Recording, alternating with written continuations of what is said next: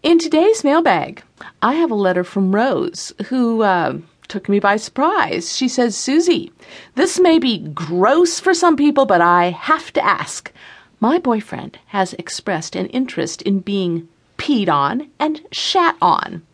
I'm uh, curious to try this out, but I have no idea how to do it at all. I mean, I know how to go to the bathroom, obviously, but I mean in a sexy, clean, fun way for both of us also with minimal cleanup if possible.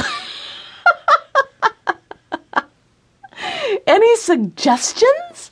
Also, I am wondering where does this interest come from? Is it Freudian or is it as simple as just wanting to try something new and different? okay. Well, this is going to be a fun one number one, we, uh, number one, number one, number two, we have to split them, okay? They are really different activities. Although the notion of them sort of being set in bathroom fantasy or if there's some sort of humiliation or SM or, you know, submissive dominant vibe that goes with them might make you feel like they belong together. And that's an element that you didn't bring up.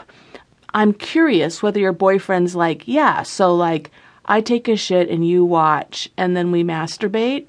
Or is it more like you say, bad dog, you know, and there's a, there's a little collar and he's your pink poodle or, I mean, what, what is the context?